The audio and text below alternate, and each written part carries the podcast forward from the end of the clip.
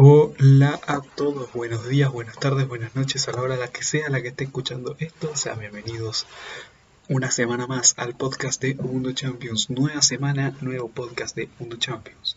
En el programa de hoy vamos a analizar todo lo que nos dejó la última semana de octavos de final de la UEFA Champions League con los 4 partidos. No solo eso, sino que también vemos qué sucedió en la mañana con los sorteos de cuartos de final Champions y de Europa League, como quedaron los cuadros y todo y mucho más. Hablaremos también de lo mejor de la UEFA Europa League como cada programa y una que otra sorpresita de la fecha FIFA. Así que bueno, ¿qué esperas para quedarte en el podcast de Mundo Champions? La Champions.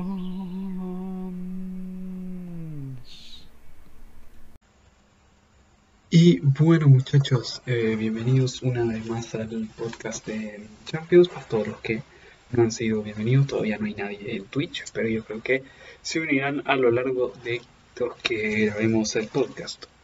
¿Para qué? Twitch. Díganme en Twitch, no que yo bajo IGL4. Eso.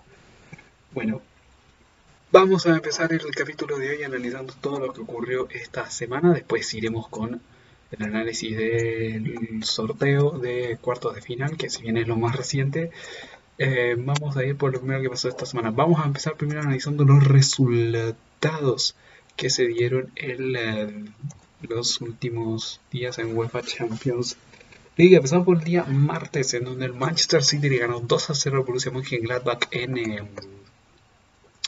en Budapest, perdón. Real Madrid 3, Atalanta 1. Y el miércoles, Chelsea 2, Atlético de Madrid 0 y Bayern Munich 2, Lazio 1. Como dijimos, terminaron los octavos de final y vamos a repasar los 4 partidos. 2 que no tuvieron historia y uno que tuvo historia hasta algunos momentos del partido, pero la verdad es que fue una semana sin tanto sobresalto en Champions y el sobresalto mayor fueron los sorteos, más que nada. El sorteo que ocurrió el día de hoy fue quizá el sobresalto mayor de esta semana.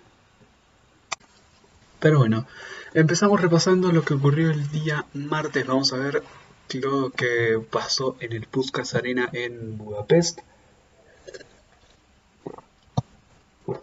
con el Manchester City y el Borussia Mönchengladbach. Los Citizens fueron con Ederson en portería, Kai Walker y Joao Cancelo en bandas, John Stones con Rubén Díaz en defensa central, Rodri con y Kai Gundogan en contención, Riyad Mahrez, Phil Foden y Kevin De Bruyne más ofensivo, y Bernardo Silva en punta 5, cortado el Kun Agüero. Bastante complicada la situación con el ex hombre del Atlético de Madrid e Independiente de Avellaneda, que apenas juega, apenas tiene minutos. Bueno, por su parte el conjunto alemán fue con Sommer en portería, Benzebaini y Lainer en bandas, el Bedi con Ginter la central, Neuhaus y Zakaria de contención, Marco Pléa con Stindl y Hoffmann más adelantados, y Breel Embolo en punta. Alassane Pléa tuvo oportunidad para entrar después de la segunda etapa y... Bueno, la verdad, un Borussia Mönchengladbach que se está notando el momento de temporada en el que está, y se demuestra también que su entrenador Marco Rose ya se irá a final de esta temporada, inicio de la siguiente a el otro Borussia Dortmund, y por eso la verdad es que ya no está está en mitad de la nada, al menos la temporada del entrenador austriaco. Ya vimos las formaciones. Bueno, este partido, como dije en un inicio, no tuvo tanta historia, pues, sobre todo por el marcador previo. Pero, sin embargo, el marcador de la ida no impidió que el Borussia Mönchengladbach atacara. Y eso fue lo que hizo en un principio. Tuvo un par de opciones en las que Ederson Moraes tuvo que actuar. Sobre todo mediante Stindl, Neuhaus hizo un buen partido dentro de poco y sobre todo Breel Embolo fue quizá el que más intentó en el conjunto teutón.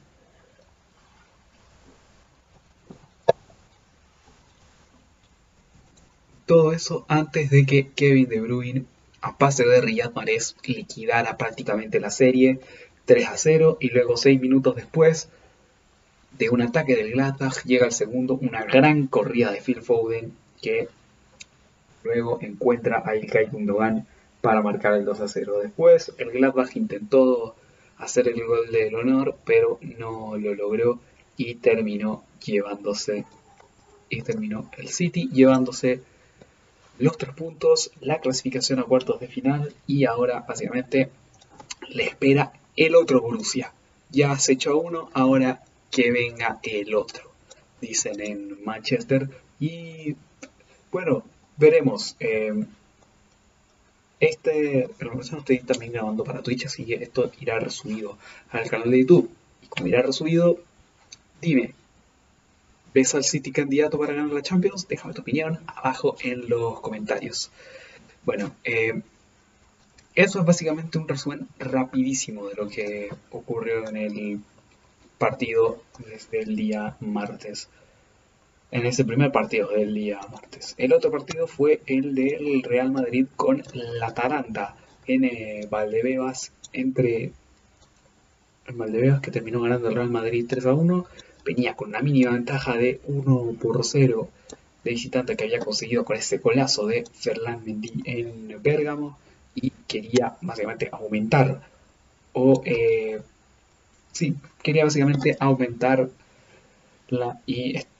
y derribar esa maldición de llegar a los de no llegar a los cuartos de final.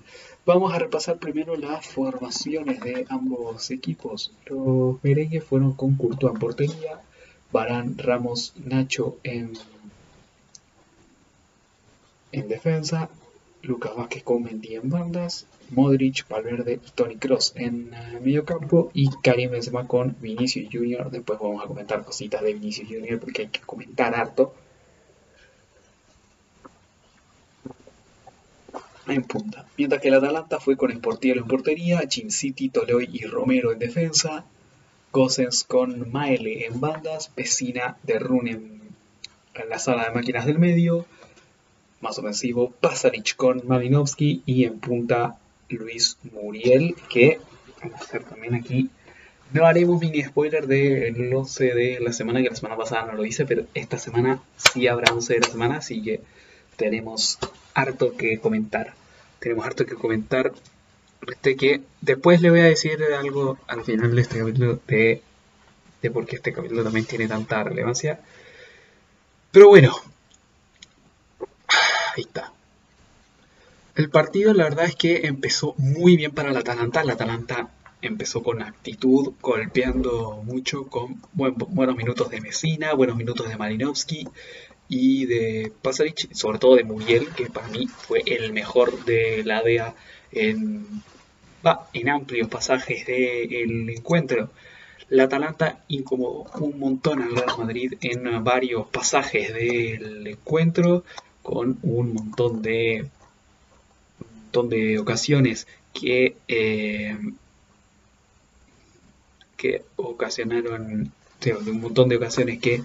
provocó el conjunto bergamasco el día martes. Así que, bueno,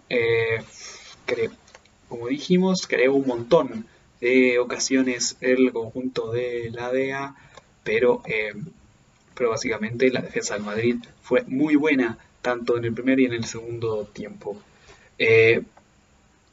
Todo estaba bastante bien en el conjunto bergamasco. Estaban buscando el gol que les hacía soñar con una remontada, con llevar el partido, forzar el tiempo extra o forzar los penales, hasta que en la media hora Sportiello hace un error de principiante.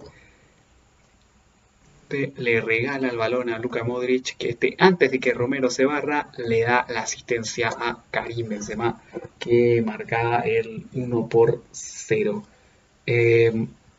Bueno, en ese punto la Atalanta aún no se había rendido y de hecho tuvo un par de ocasiones, pero con eso se había ido al descanso. El panorama no era tan desastroso como después se iba a poner, ya que después al entretiempo sacaría a Pasalic y la entrada de Duan Zapata fue el elegido para entrar en punta y congeniar con su compatriota Muriel, y provocaron varias ocasiones. Ambos quisieron lucirse a Thibaut Courtois, lucirse tanto que de hecho lo tengo en mención honorífica para el 11 de la semana, porque ya después van a saber quién estará en este manto de la portería del 11 de la semana. Como les dije, después ustedes vayan especulando también, pero después van a saber quién está.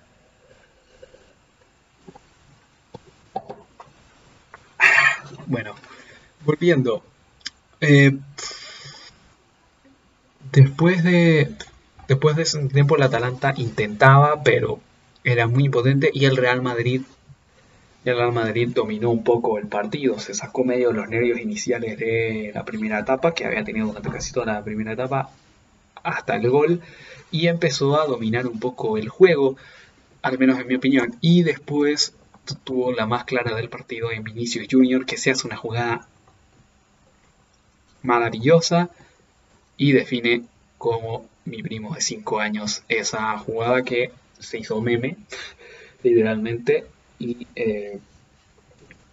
obviamente hizo todo, había hecho todo bien hasta definir, que es quizás lo que muchos hinchas del Madrid le han criticado al bueno de Vinicius.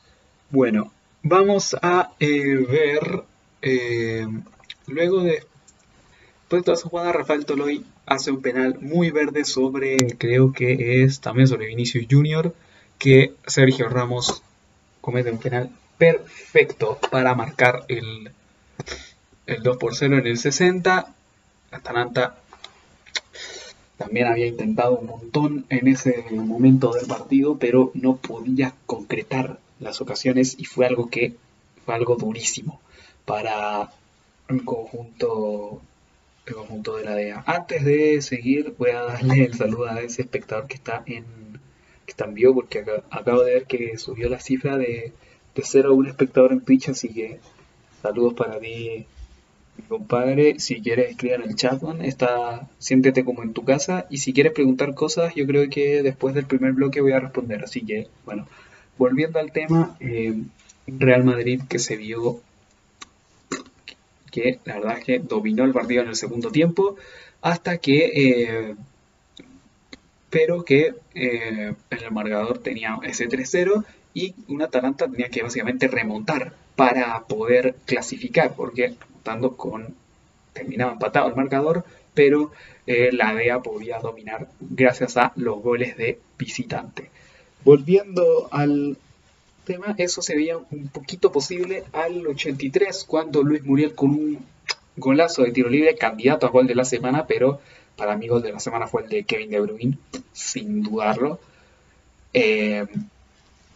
Ese gol de Luis Muriel calentaba un poco la eliminatoria para los minutos que quedaban. Al menos yo en lo personal pensé, wow, un gol de la Atalanta puede darle ánimos para remontar.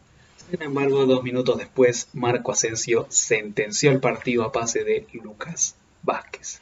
Bueno, también, como esto va a ir para YouTube, ¿qué opinas del Real Madrid? ¿Lo ves como claro candidato? Déjame toda tu opinión en la caja de comentarios. Como le digo sobre todo al espectador, que esto también lo voy a subir al canal de YouTube de Mundo Champions.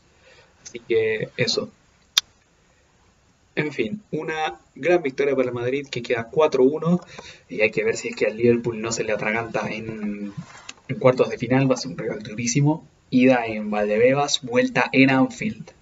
Inicialmente, aunque puede que, bueno, no creo que cambien de sede, pero va a ser, bueno, quizás se cambie de sede por el miedo a la cepa inglesa, pero digo que se cambie de sede de la ida, igual que lo hicieron en la eliminatoria entre Chelsea y Atlético de Madrid. Pero no sé, la verdad, no sé, está muy confuso todo eso del COVID en Europa, así que, bueno.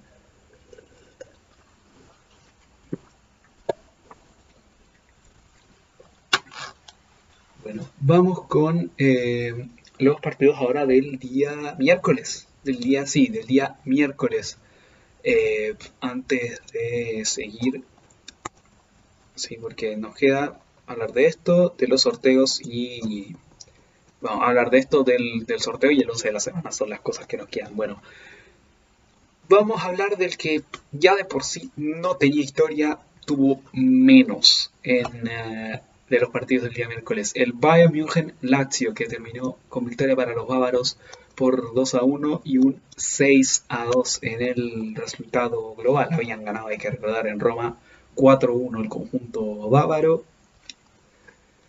Y formó de la siguiente manera con Alexander Nübel en portería, Benjamin Pavard con Jérôme Boateng, David Alaba y Luca Hernández en defensa, Joshua Kimmich con Leon Goretzka en contención, Leroy Sané, Serge Gnabry y Thomas Müller de enganche y Robert Lewandowski en punta, que en spoiler lo tengo en el 11 de la semana, la verdad fácil. Después les voy a explicar por qué, pero bueno. Mientras que la Lazio fue con Pepe Reina en portería, Stefan Radu, Francesco Acerbi y Adam Marusic de central. Sigue Luis Felipe en alemán y demuestra también la Lazio con este 11 que obviamente la eliminatoria no le iba a remontar ni en bajada y por eso pues, tuvo un 11 mixto. Luis Alberto, Gonzalo Escalante y Sergei Milinkovic-Savic en medio, Mohamed Fares con Lazzari en bandas y Joaquín Correa con Vedat Muriqi en punta, el kosovar, junto con el argentino. Y bueno, vamos a también recordar algo que hacía la parte anterior de la temporada, que era recordar quiénes entraron. En el Bayern entró Zule, entró Davis, entró Choupo-Moting, entró Musiala, entró Javi Martínez, mientras que el Lazio entró Lulic, Andreas Pereira. Si quería remontar una eliminatoria, lo peor que podía hacer era poner a Andreas Pereira en el campo. Parolo, Danilo Cataldi y Akpa Akpro. Bueno, el partido prácticamente que no tenía historia en un inicio. Sin embargo, la Lazio tenía los huevos para intentar salir de su zona de confort e intentar atacar al conjunto bávaro, y al menos no lo tenía y al menos tuvo un par de ocasiones. Tanto Sergei Milinkovic-Savic como Joaquín Correa eran los que más peligro ocasionaban. Joaquín Correa me pareció quizás la eliminatoria de la Lazio el mejor. Hay que recordar también que Ciro Immobile no jugó porque estaba medio, tenía medio problemas por el tema de que creo que tuvo COVID hace poco. Bueno, al menos por haberlo escuchado antes, creo que si tuvo COVID hace poco, entonces es lo poco que he podido entender. Así que bueno, siguiendo con el partido, la verdad es que también es quizá pasarlo por encima nomás, algo cortito. El análisis creo que esta semana va a durar poco, sobre todo porque los partidos no fueron tan buenos, esta semana y está bueno eso. Entonces, el Bayern después tuvo un penal que Robert Lewandowski, con su calidad habitual, marcó el 1-0. Ya el resto del partido fue mero trámite, prácticamente para el Bayern, con un par de ocasiones, hasta que en el 73, ya con Choupo-Moting en el campo, el astro, a pase de David Alaba, marcaba el 2-0 y también para la testimonialidad 9 minutos después Marco Parolo descontaría. Clasificación buenísima para el Bayern. ¿Crees que será candidato al bicampeonato? Déjamelo en los comentarios. Y eso. ¿Crees que pasará la eliminatoria ante el PSG? Bueno, ¿cómo crees que quedará su eliminatoria ante el PSG? Eso quiero que me digas en la cajita de comentarios. Bueno, después voy a decir qué ocurrirá con los cuartos de final cuando hablemos del sorteo, así que bueno. Y el último partido que se disputó esta semana tuvo lugar en Stamford Bridge y tenía un poco de morbo entre Chelsea y Atlético de Madrid, que fueron de la siguiente manera. El conjunto blue fue con Edouard Mendy en portería, César Azpilicueta, Kurzuma y Rüdiger en el centro de la defensa, Rhys James con Marcos Alonso en bandas, N'Golo Kanté y Kovacic en la contención, más adelantados Hakim Ziyech y Kai Havertz, y en punta Timo Werner. Mientras que en el Atlético fue Jan Oblak en portería, Renan Lodi con Kieran Trippier en bandas, José María Jiménez con Stefan Savic en la central, Saúl y Kokem en la contención, Kevin Carrasco y Marcos Llorente en bandas y Joao Félix con Luis Suárez en punta.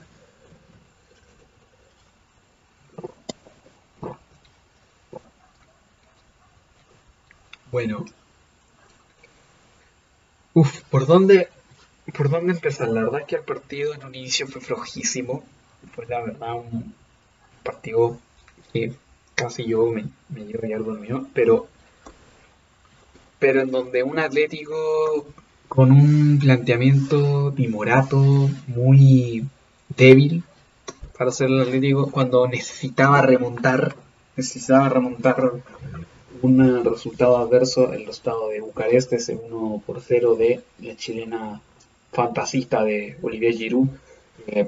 Tenía que remontar ese resultado, como dije, adverso, pero aún así tuvo un planteamiento timorato. Creo que, como les dije, bueno, Mendy apenas tuvo intervenciones, fue como el que grande, pocas intervenciones, pero sustanciales para el resultado final. Ya después les voy a explicar el por qué son tan sustanciales esas intervenciones, pero sigamos con el desarrollo del partido. Un Chelsea que controlaba el mediocampo, sobre todo con un N'Golo Kanté que nos recordó al de sus mejores días en el Leicester, y también un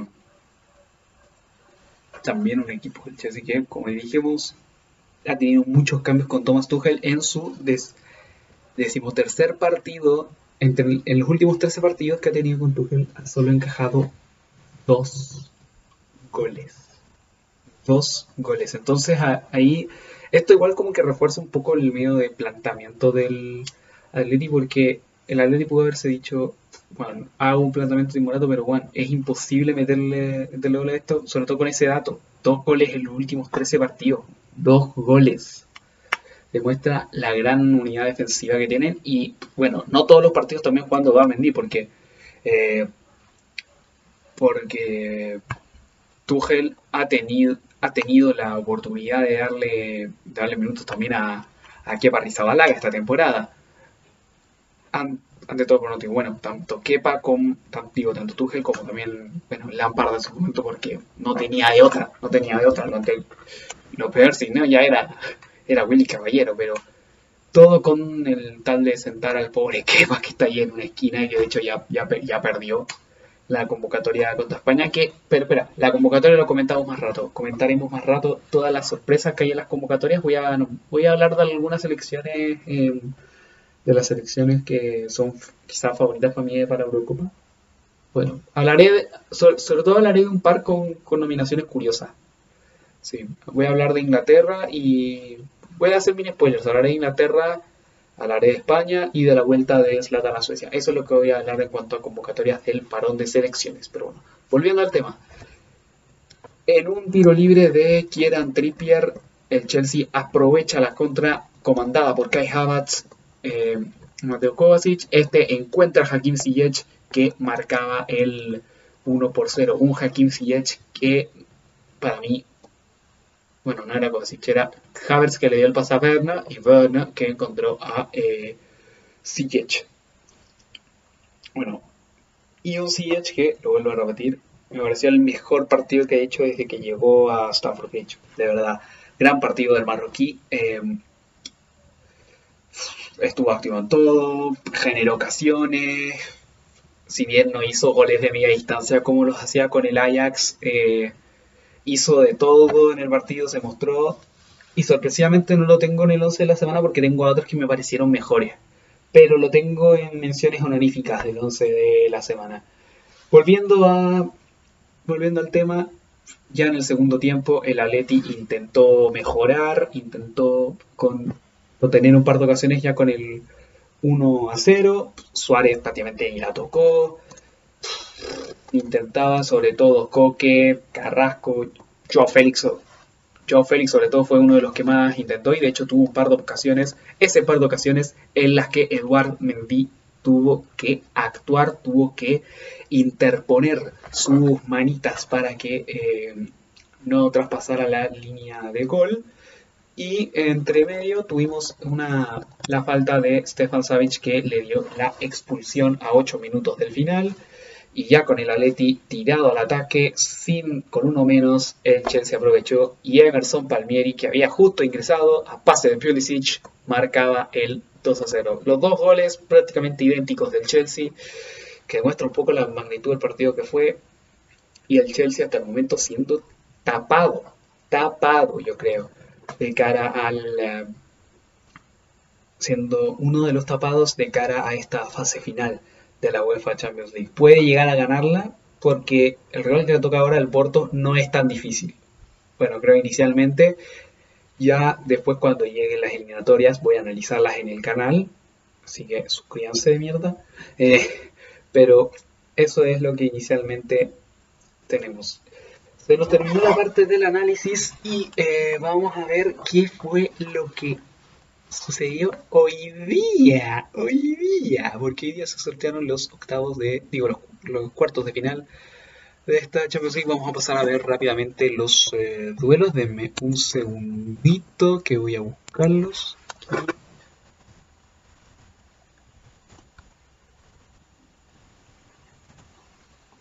Voy a buscar el cuadro final, man. Eso es lo que quiero buscar. Acá está el cuadro final. Tenemos en una parte de la eliminatoria Manchester City, Borussia Dortmund, Bayern Munich, PSG, Real Madrid, Liverpool y Chelsea, Porto. Bueno, Porto, Chelsea. Esas son las partes del cuadro. O sea, el ganador del City Dortmund juega contra el ganador de esa final reeditada del año pasado. Y el ganador del Real Madrid, Liverpool, juega contra el ganador del Chelsea. Después voy a ver todo ese tema de historial y meterme derechamente en lo que es la llave para dar después un resultado de predicción. Así de predicción rápida, vamos a ir llave por llave y después para después pasar a la sección del 11 de la semana. Vamos a ver aquí Bayern PSG. Veo un poco más favorito al Bayern, sobre todo por momento actual. Yo creo que el PSG... en lo personal, si quiere salir campeón de Champions, debe dejar tirada la liga, sobre todo para que la gane otro. Aunque bueno, en verdad desde 2017 que no la gana alguien que no sea el PSG, que en ese caso fue la batacada del Mónaco. Antes, en el 2010, habían sido Montpellier y Lille, ¿sí? Ese Lille con Hazard... Creo que estaba Aubameyang en ese equipo, no estoy tan seguro, estoy tirando memoria, pero estaba Hazard, estaba Gervinho, estaba Dilrami, Coat creo que también estaba, Landreau. Tenía un equipazo ese Lille. También estaba un recién salido Dimitri Payet, Mabouba. Nombres que gente que conozca el fútbol francés los conocerá muy bien. Quizá el que más le suene de ahí, obviamente, Hazard, porque salió de ese equipo y ganó la Liga. Fulminante fue el rendimiento de Hazard en el conjunto norteño. Y,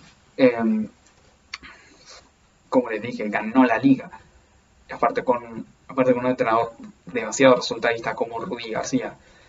Pero volviendo al tema, yo creo que PSG tiene también esta bala única. Aunque bueno, yo creo que él va a tener esa bala en las próximas temporadas, que está a un título de ser el máximo ganador de las ligas en Francia. Que ahora con esta dinastía lo está consiguiendo. O sea, tuvo un título antes de los 2000 y después toda esta serie de títulos de los 2010. Que sobre todo con el jeque, sobre todo con Al-Khelaifi, ha conseguido toda esta relevancia al conjunto parisino, aunque ahora, como les dije, está el Lille primero, a 3 puntos de los parisinos, y también del Olympique de Lyon, y a 4 del Mónaco, que ganó hoy día. Pero, volviendo al tema, un PSG que yo les digo, tiene que votar este año la Ligue 1, la puede votar...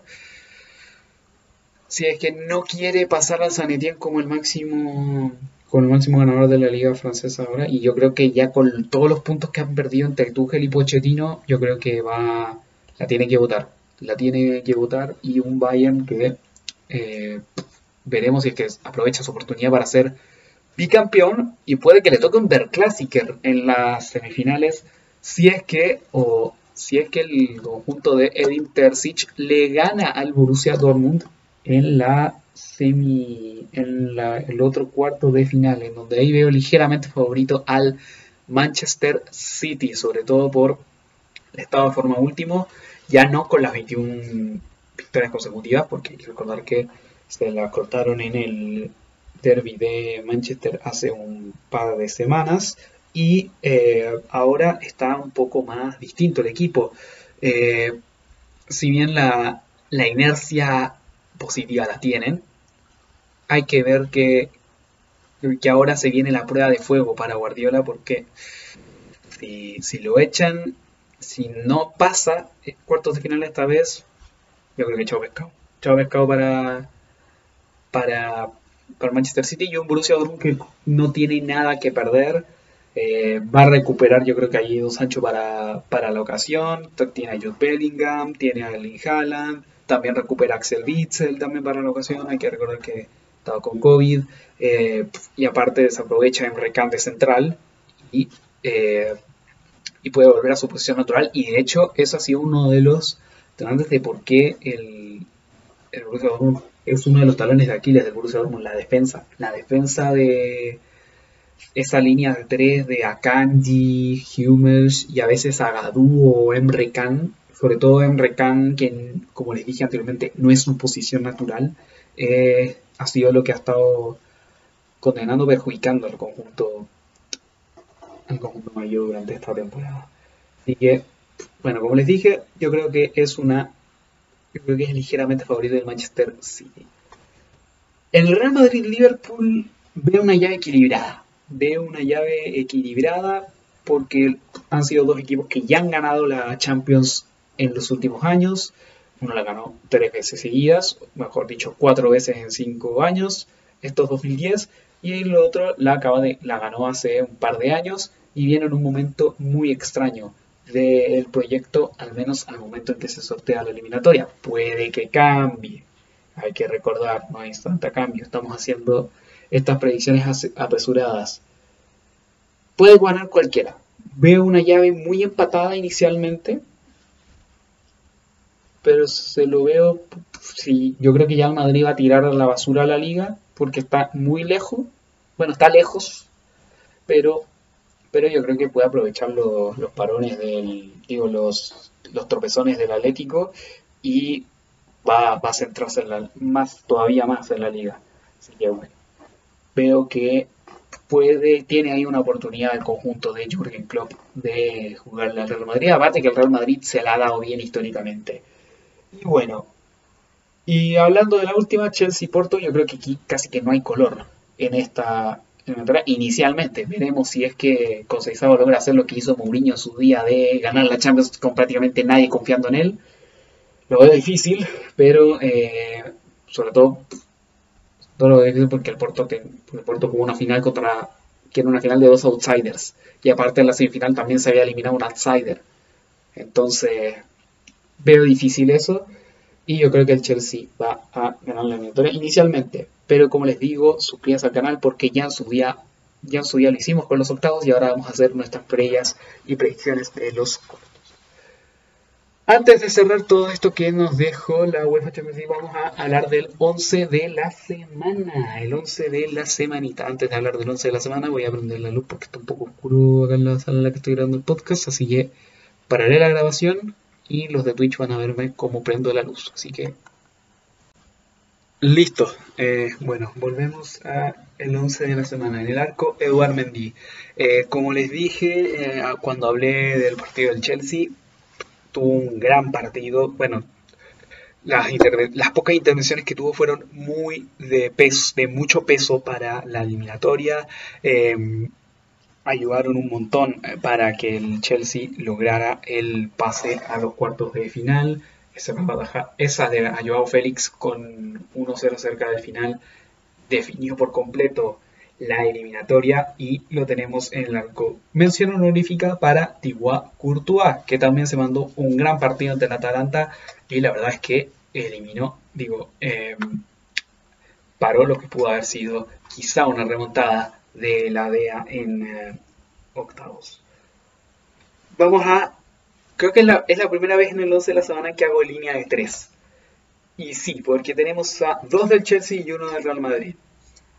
Antonio Rüdiger y César Azpilicueta en las bandas y Sergio Ramos en la central.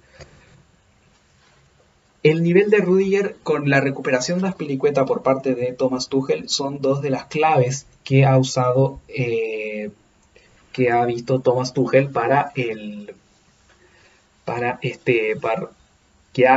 que ha tenido Thomas Tuchel en este resurgir del conjunto blue. Y hablando de otra cosa del conjunto blue que quiero destacar, sobre todo la unión del vestuario, y esto lo noté cuando en el partido estaban en el palco de Stamford Bridge presenciando el partido, los suspendidos y los lesionados, o sea, Mount con Jorginho y Thiago Silva. Thiago Silva que todavía no se recupera de su lesión, mientras que Mount y Jorginho estaban suspendidos. Y yo pensé que por ahí podía pasar la eliminatoria por el Atlético en la suspensión de dos jugadores que son claves para el conjunto blue. Uno que es, con argumentos, el mejor jugador del conjunto blue, y otro que le ha dado un montón de control, como lo es Jorginho. Y Sergio Ramos, la verdad es que también le dio solidez a la defensa del Madrid en los momentos en que estuvo en el partido, porque después entró Eder Militão. Yo creo que Zidane lo puso unos minutos por protección, quizá. Eso es lo que yo creo, no sé qué será, porque lo sacó poco antes al central sevillano. Pero se cuajó un gran partido con toda la experiencia que sabe. Aparte, marcó su gol de penal, que estuvo muy cerca de atajar el portiero, pero que lo atajó. Eso es que nada. Vamos con ahora los carrileros, donde tenemos a Marcos Alonso y Riyad Mahrez, el argelino y el español que ha sido otro de los beneficiados con la llegada de Thomas Tuchel, porque con Frank Lampard estaba prácticamente cortado el ex hombre de la Fiorentina y de la cantera del Real Madrid, y que también proporcionó gran parte del peligro del conjunto blue por esa banda. Y Riyad Mahrez también cuajó un gran partido ante el Borussia Mönchengladbach, generando ocasiones y aparte mandando su asistencia para ese golazo de Kevin De Bruyne. Y hablando de Kevin De Bruyne, él es uno de mis 3 centrocampistas, acompañado de Luka Modric y N'Golo Kanté. Kanté, como les dije al reseñar el partido del Chelsea, controló el mediocampo comandó en el centro del campo, era el motorcito del Chelsea en el centro del campo, y es importantísimo. Aparte de que siempre anda feliz. ¿Cómo mierda puede ser tan feliz en Burgundy? Y Luka Modric también hizo un gran partido, y sobre todo el gesto técnico en su asistencia para el primer gol. Dominó el mediocampo del Real Madrid durante el partido, y la verdad es que fue soberbio lo que hizo Luka Modric junto con N'Golo Kanté. Y en ofensiva, Kevin De Bruyne, como les dije, mención honorífica también para Phil Foden y Hakim Ziyech, que también se mandaron grandes partidos ambos, así que no quería desmerecer los partidos de los dos. Y en punta, Rob Lewandowski con Luis Muriel. Rob Lewandowski lo puse porque me dio paja poner a Karim Benzema, que también generó un montón de peligro, y haber puesto antes, pero ponemos a Robert Lewandowski, creo que por segunda o tercera semana en este 11, y Luis Muriel por el golazo y porque les dije también fue el mejor de la Atalanta en el partido. Bueno, esta ha sido la primera tanda del programa, así que bueno, ¿qué tal si vamos a una pausa? Y seguimos con más Mundo Champions. La Champions.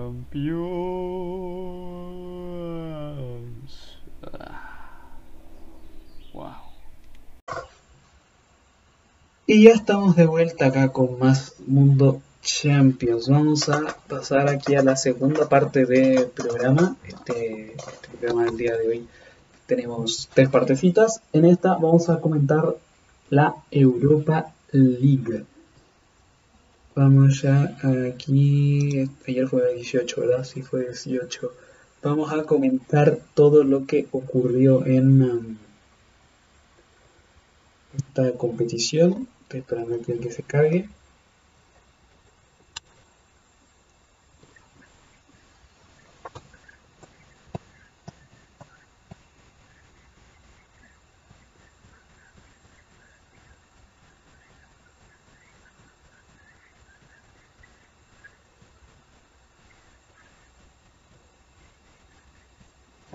Achucha. Se cayó el celular. Oh, weón. Se cayó, pero ahí está. Pues, ahora sí. Ahora sí, tenemos los resultados de los octavos de final de vuelta de la Europa League. Vamos a repasar los resultados por horario. El día jueves a las 3 de la tarde, hora de chilena. Arsenal 0, Olympiacos 1, Dinamo Zagreb 3, Tottenham 0, Molde 2, Granada 1 y Shakhtar Donetsk 1, Roma 2. Resultados que daban a Roma, a la Loba, al conjunto nazarí, a los croatas y a los Gunners en cuartos de final. Mientras que el segundo horario tuvo Milan 0, Manchester United 1, Rangers 0, Slavia Praga 2, Villarreal 2, Dinamo de Kiev 0 y Young Boys 0, Ajax 2.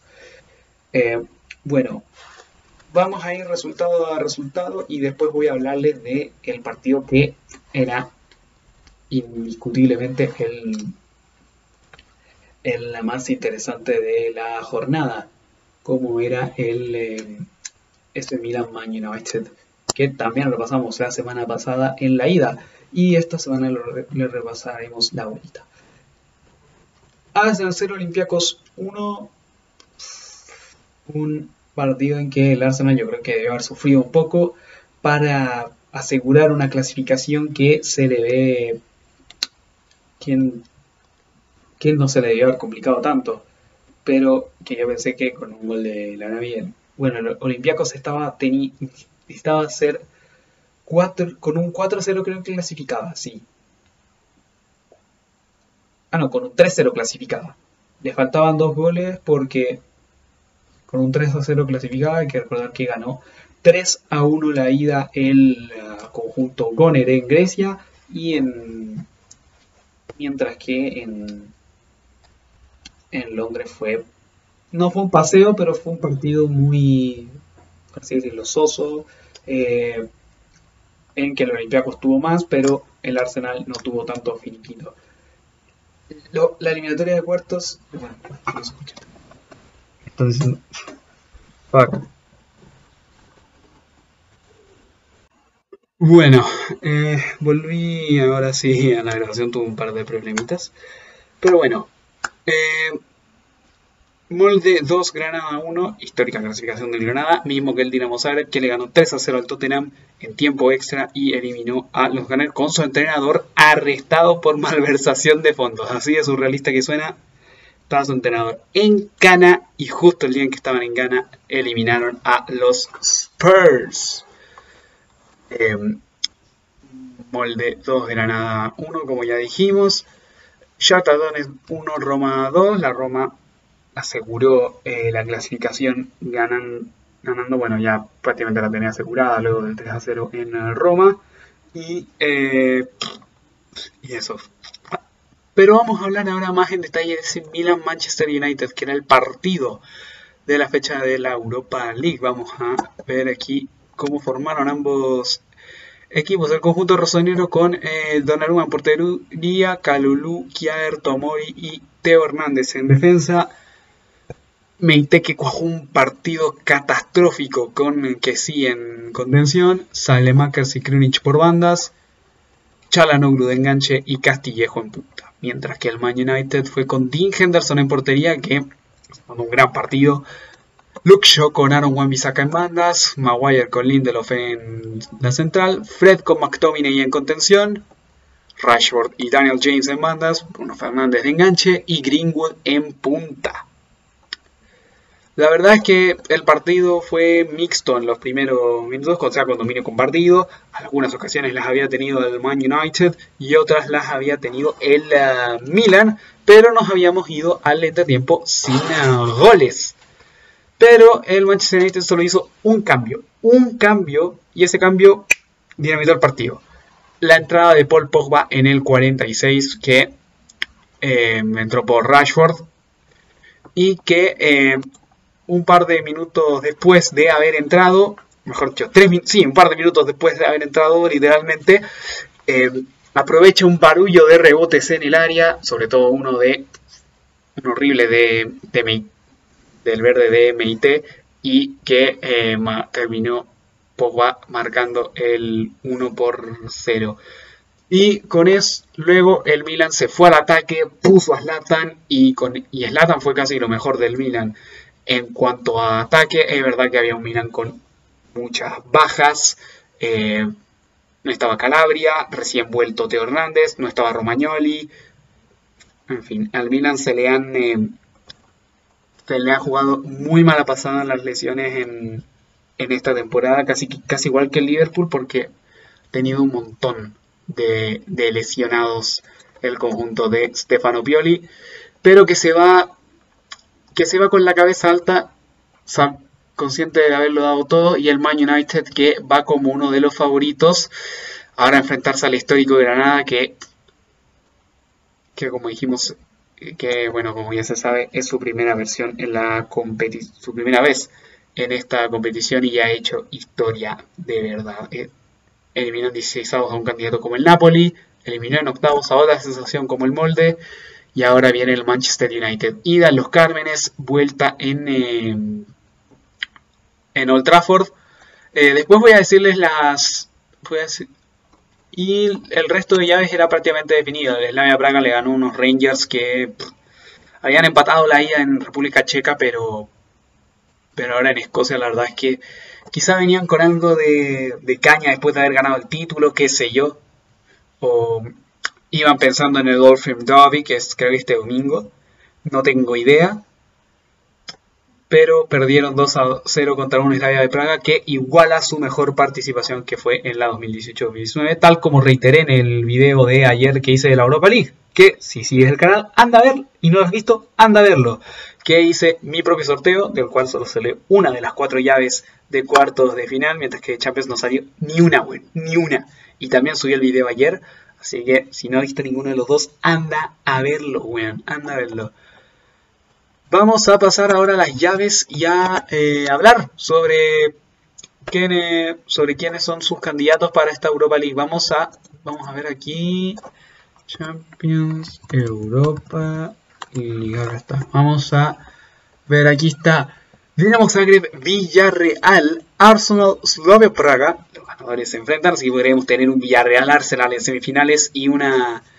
Podremos tener una final inglesa o una final española. Si es que se quiere alguna final nacional, puede ser solamente o inglesa o española, porque en una parte del fixture está el Villarreal y en otra está el Granada. Así que son los únicos países que pueden tener una final de un mismo país. Podemos tener un Arsenal-Man United, con un Man United prácticamente en Champions, y un Arsenal que esperemos que sí se le dé, porque yo creo que en Premier está muy lejos de la UEFA Champions League, muy lejos. Y esperemos que sí se le dé esta vez para que gane y esté en Champions League la próxima campaña, que se le extraña a los Gunners, se les extraña al conjunto de Mikel Arteta en la UEFA Champions League. Dinamo Zagreb, Villarreal. Voy a dar mis primeras predicciones. No sé si haga un video como el que lo hice con la Champions. Yo creo que no, porque voy a estar igual con hartas cosas, así que de Europa League lo descartamos. Pero... quizá haga un video de predicciones el miércoles y predicciones generales de las 4 llaves. No tengo idea. Pero bueno, Dinamo Zagreb, Villarreal. Pero un poquitito más favorito al Villarreal. Es raro esta campaña también del Dinamo Zagreb, sobre todo pensando que lleva más de un año sin Dani Olmo. Sin Dani Olmo, que el año pasado en Champions League era su mejor hombre. Era su insignia. Ahora lo es Orsic, también sobre todo la calidad defensiva que tiene con Théophile Catherine, el ex hombre del Saint Etienne y Cardiff City en Premier, pero sobre todo Orsic es también Livakovic, el actual arquero titular de la selección croata. Son básicamente son las fortalezas que tiene este equipo croata, mientras que el Villarreal tiene... Lo dije en el video de ayer y lo vuelvo a repetir hoy día. A un experto en ganar la Europa League en Unai Emery. Y tiene la verdad un equipo, yo creo que más que capacitado para ganar la Europa League. Eso sí, el que venga de la otra llave puede... veremos qué pasa, Bowen. Veremos qué pasa. Veremos qué pasa. Y hablando de Slavia Praga, la llave contra los Gunners. contra el equipo londinense. Lo dije en el video de ayer cuando salió mientras lo sorteamos. Es la gran oportunidad de los checos de dar una batacada. Ya le hicieron una gran llave al Chelsea en su día, eliminaron también al máximo ganador de esta competición también en su día, y ya se cargaron a otros dos británicos esta edición, y aparte les tocó en un grupo muy difícil. Primero les tocó en un grupo muy difícil, con, bueno, Apoel Beersheba era un matado, con el Niza de inicialmente Patrick Vieira y después de Adrián Lucea, creo, ¿sí? Y el Bayer Leverkusen de Peter Bosz. Creo que terminó por delante, bueno, terminó creo que el Bayer Leverkusen por delante, pero igual había sido muy buena primera fase. Luego se cargaron al Leicester, empatando 5 goles en República Checa y ganando 2-0 en el King Power Stadium. Después se cargan a los Rangers, empatando 1-1 en República Checa y luego ganando 2-0 en Ibrox. Entonces, yo creo que el conjunto checo está más que capacitado para... Bueno, capacitado sobre todo porque tiene también la... varios jugadores que han sido base estos últimos años, tanto 2018-2019 en esta misma instancia en Europa League, como también el año pasado en una campaña en la que si bien quedaron eliminados en fase de grupos de Champions, porque les tocó un grupo de la muerte, con esa mítica reacción del empleado de Slavia que fue meme en el sorteo, y que de hecho en la fase para... Estuvieron a punto de estar nuevamente en fase de grupos de Champions, de no haber sido porque el Midtjylland les remonta a la fase previa. De hecho, también tengo un video hablando de la fase previa, que es uno de los más vistos del canal. Y hablo de esa fase previa y con un Slavia Praga que tenía la ventaja de la ida. Tenía la ventaja, pero no la supo manejar bien. El Midtjylland le ganó y al final el Midtjylland terminó siendo el matado de la fase de grupo. Bueno, se esperaba eso. Y... bueno, veo una llave con pronóstico reservado. Me gustaría que pasara el Arsenal porque es la única bala que le queda para llegar a Champions. Como les dije, es la única bala que le queda para llegar a Champions, la Europa League. Y veremos si es que puede eliminar al Slavia Praga. Veremos qué pueden hacer Aubameyang, Lacazette, Odegaard, Smith-Rowe, Saka, entre otros. Las otras dos eliminatorias son las más interesantes quizás, como les dije, Granada-Man United. Como dije anteriormente, Granada, primera vez que está en esta competición, primera vez que está en esta instancia. Y está viviendo un sueño, y yo creo que también va a ser un sueño visitar por primera vez Old Trafford. Lastimosamente no va a haber público para ambos encuentros porque, y es lamentable, pero es así en la mejor época del Granada que esté su estadio sin público. Han jugado toda la fase de grupo sin público, todas las eliminatorias sin público, y un Manchester United que la verdad es que por los niveles de eliminatorias, la verdad es que es uno de los candidatos, sobre todo su nivel en la eliminatoria contra la Real Sociedad, por la ida en Turín 4-0, después el empate a 0 en Old Trafford no valió de nada, pero terminó el conjunto de Ole Gunnar Solskjaer pasando a octavos de final, donde eliminó al Milan en una ida en la que el United había sido un poco peor que el conjunto rossoneri, y ya en la vuelta fue mejor que el conjunto de Stefano Pioli, y con un gran nivel de algunas individualidades que se están usando para este torneo específicamente y que están rindiendo muy bien. Nick Henderson, por ejemplo, uno de ellos. Y yo veo en esta inicialmente favorito al Manchester United. Sí, veo inicialmente favorito al conjunto de los Red Devils. Y el último partido es el Ajax-Roma, que aquí yo veo un poco más favorito. La verdad es que los dos equipos son raritos. Hay que hablar que es la ida en Ámsterdam, en el Johan Cruyff Arena, y la vuelta en el Olímpico. Así que tendremos ida en Holanda y vuelta en Italia. Veo un poco más favorita a la Roma, porque ya está capacitada, ya está acostumbrada a jugar Europa League. Y yo creo que también puede ser uno de los grandes candidatos sobre todo en el equipo. Hay que ver, porque creo que para ese punto de la eliminatoria puede volver Nicolò Zaniolo. Yo creo que puede cambiar la eliminatoria. Va a ser uno de los jugadores clave de la eliminatoria Nicolò Zaniolo, sobre todo si es que vuelve. También hay que ver si es que juegan Brian Reynolds, recién llegado de la MLS. Luca Pellegrini yo creo que va a jugar. También la defensa, dependiendo de quién juega, porque Kumbula no ha estado en buen nivel y se han acostumbrado mucho más Mancini, Ibáñez, a veces Cristante, otras veces Chris Smalling en la central.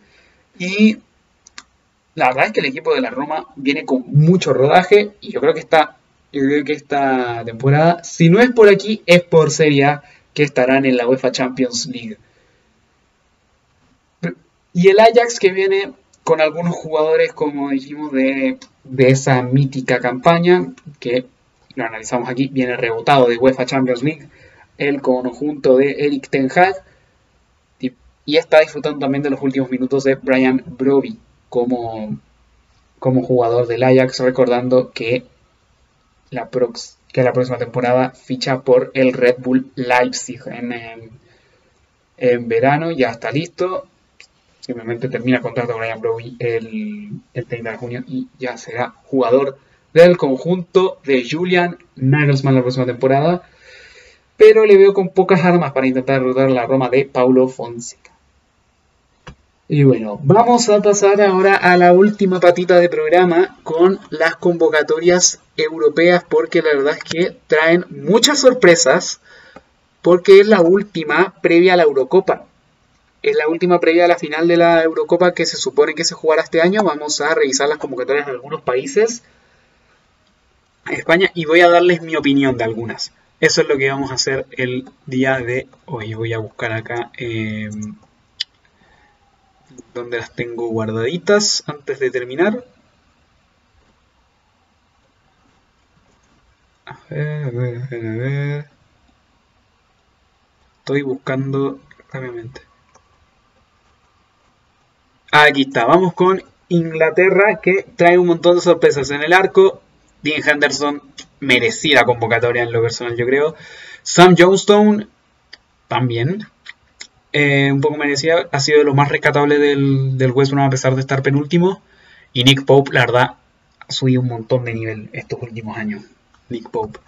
Eso en el arco. La defensa, Ben Chilwell, un poco polémico porque está perdiendo su puesto en el Chelsea. Connor Cody, un poco caballo loco, también tampoco me gusta tanto. Eric Dyer,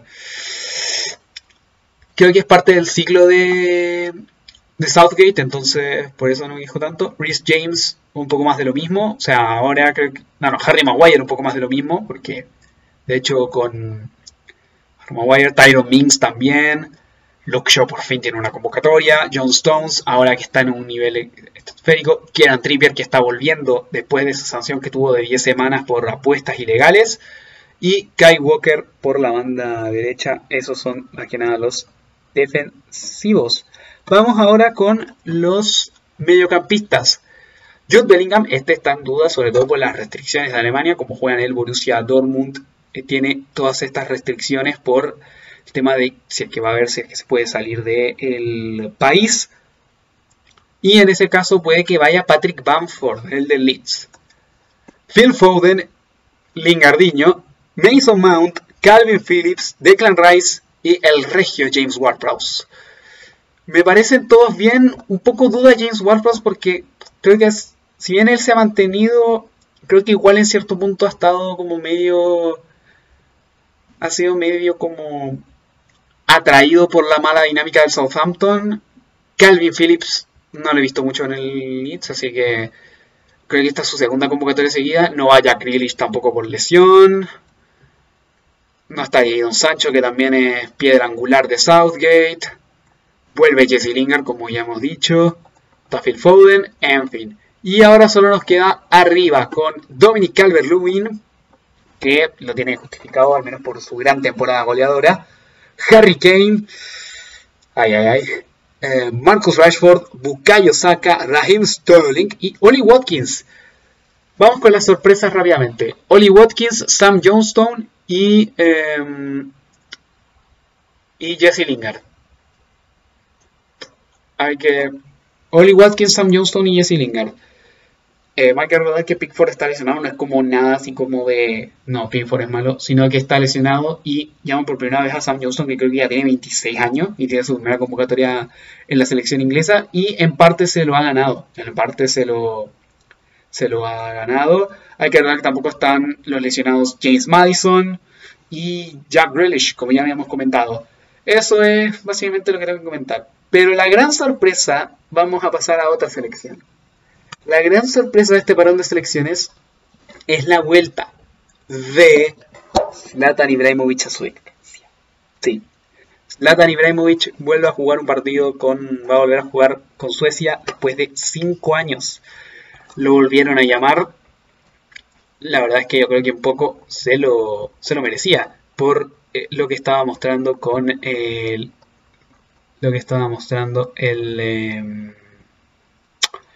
jugador del Milan. Y vamos a empezar con la última gran selección, que es España, que también trae sorpresa. Como les dije, esta es la última previa de la Euro, sobre todo la Inglaterra convocatoria entre comillas por las lesiones. Maddison, Sancho, Grealish y Pickford fuera, al menos de esta convocatoria. Su reemplazo, como dijimos, Johnstone, Watkins, Bellingham. Sobre todo me sorprende lo de Bellingham, que ha estado muy inflado, muy inflado. Voy a buscar ahora la de España rápidamente, porque también ahí habían su buena cuota de sorpresas.